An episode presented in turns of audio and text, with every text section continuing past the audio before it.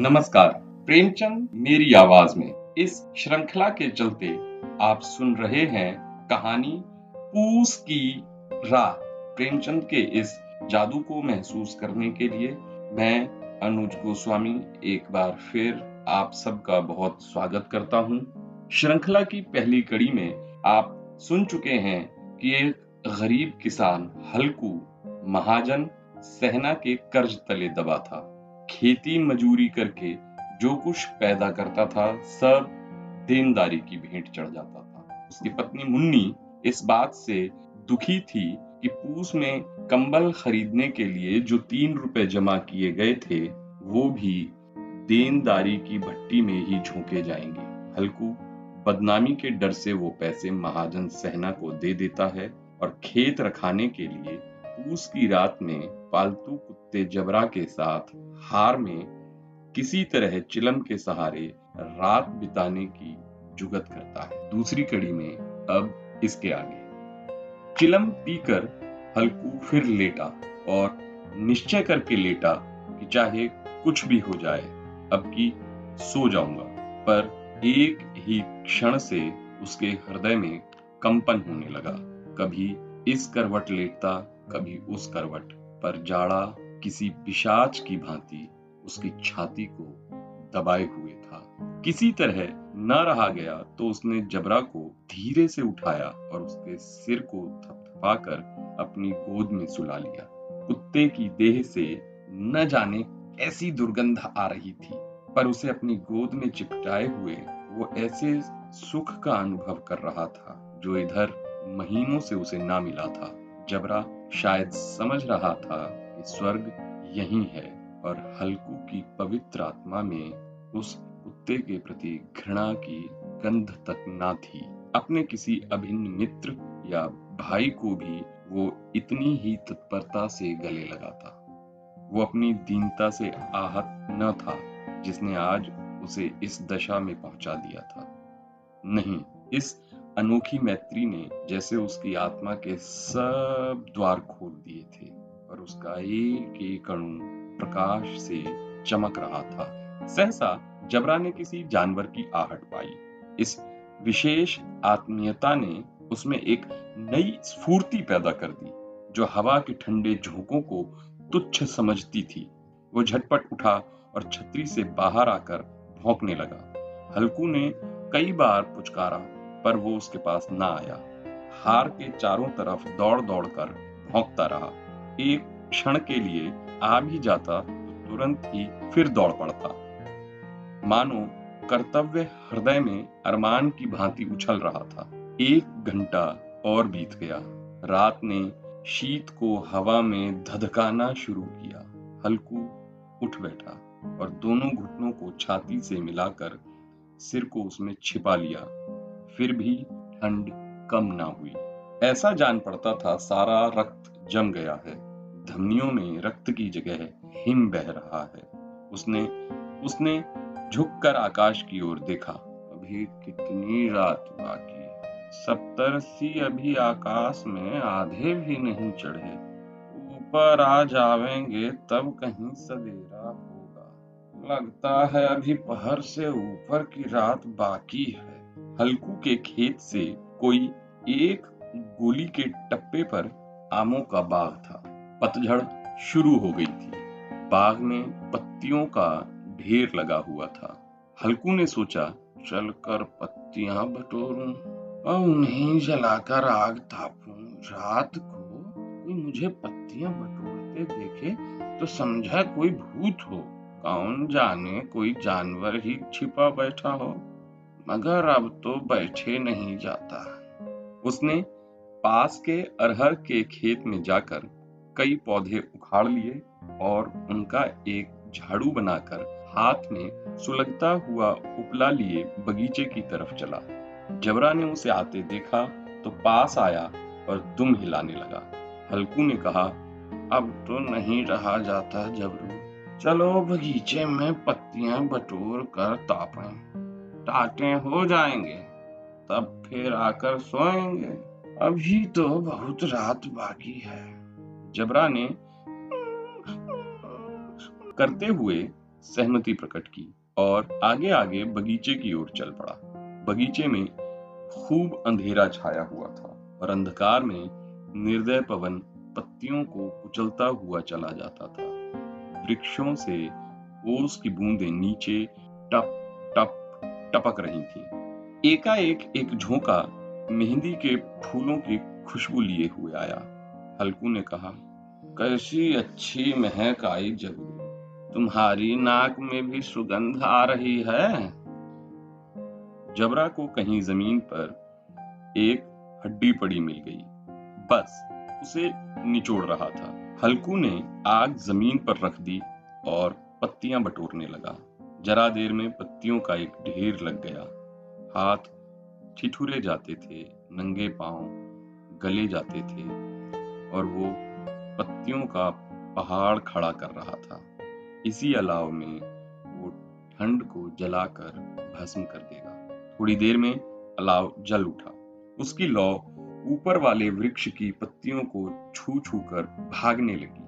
उस अस्थिर प्रकाश में बगीचे के विशाल वृक्ष ऐसे मालूम होते थे, मानो उस अथाह अंधकार को अपने सिरों पर संभाले हुए हैं। अंधकार के उस अनंत सागर में यह प्रकाश एक नौका के समान हिलता, मचलता हुआ जान पड़ता था। हल्कू अलाव के सामने बैठा आग ताप रहा था। एक क्षण में उसने दोहर उतार कर बगल में दबा ली और दोनों पाँव फैला दिए। मानो ठंड को ललकार रहा हो। तेरी जी में जो आए, सो कर ठंड की असीम शक्ति पर विजय पाकर वह विजय गर्व को हृदय से छिपा ना सकता था। उसने जबरा से कहा, क्यों जबरू? अब ठंड नहीं लग रही? जबरा ने कू कू करके मानो कहा, अब क्या ठंड लगती रहेगी? पहले से ये उपाय ना सूझा, नहीं तो इतनी ठंड क्यों खाते?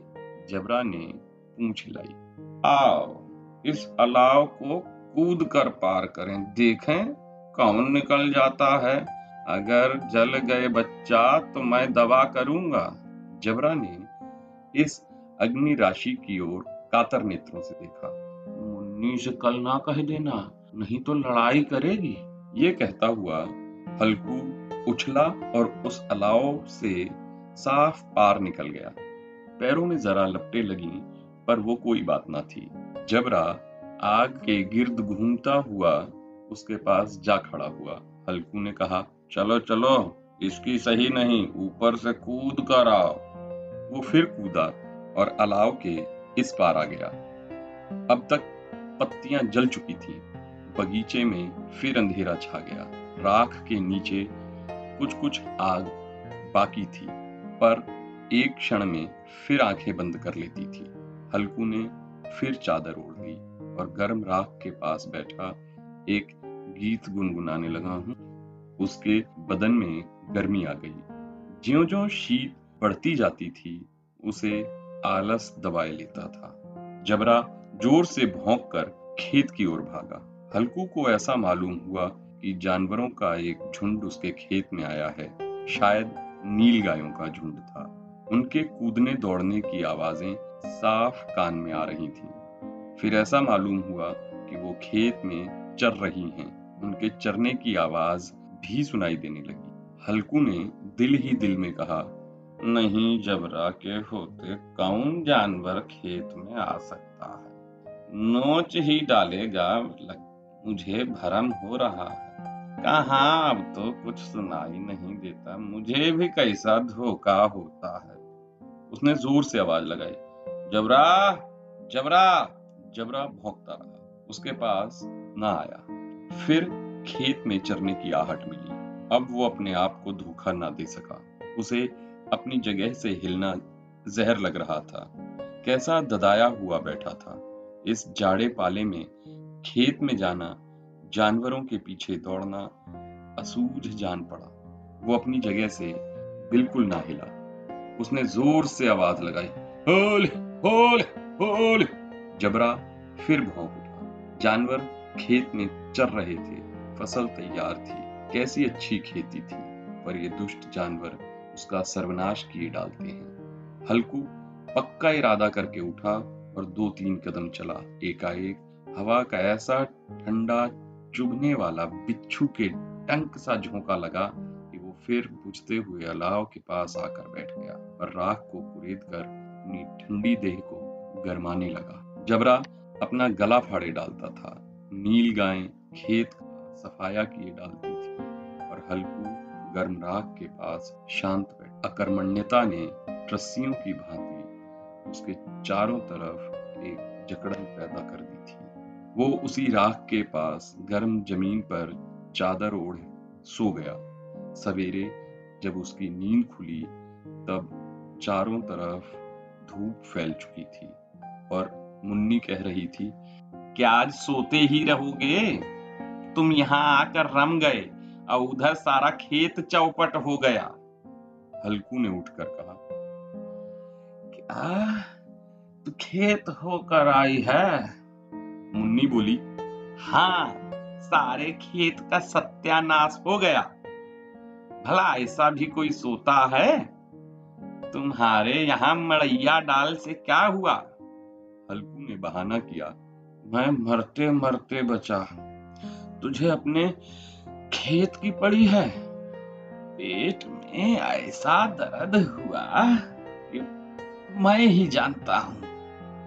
दोनों फिर खेती की डांड पर आए। देखा सारा खेत रौंदा पड़ा हुआ है और जबरा मड़ैया के नीचे चित्त लेटा है। मानो प्राण ही ना हो। दोनों खेत की दशा देख रहे थे। मुन्नी के मुख पर उदासी छाई हुई थी। पर हल्कू प्रसन्न था। मुन्नी ने चिंतित होकर कहा, अब मजूरी करके माल गुजारी भरनी पड़ेगी। हल्कू ने प्रसन्न मुख से कहा, रात की ठंड में यहाँ सोना तो ना पड़ेगा? तो ये थी कहानी पूस की रात। लगता है हल्कू जैसे किसानों के लिए आज तक कुछ नहीं बदला। इसी के साथ अपने दोस्त अनुज गोस्वामी को इजाज़त दीजिए। श्रृंखला की अगली कड़ी में प्रेमचंद जी की एक और कहानी लेकर के हाजिर होऊँगा।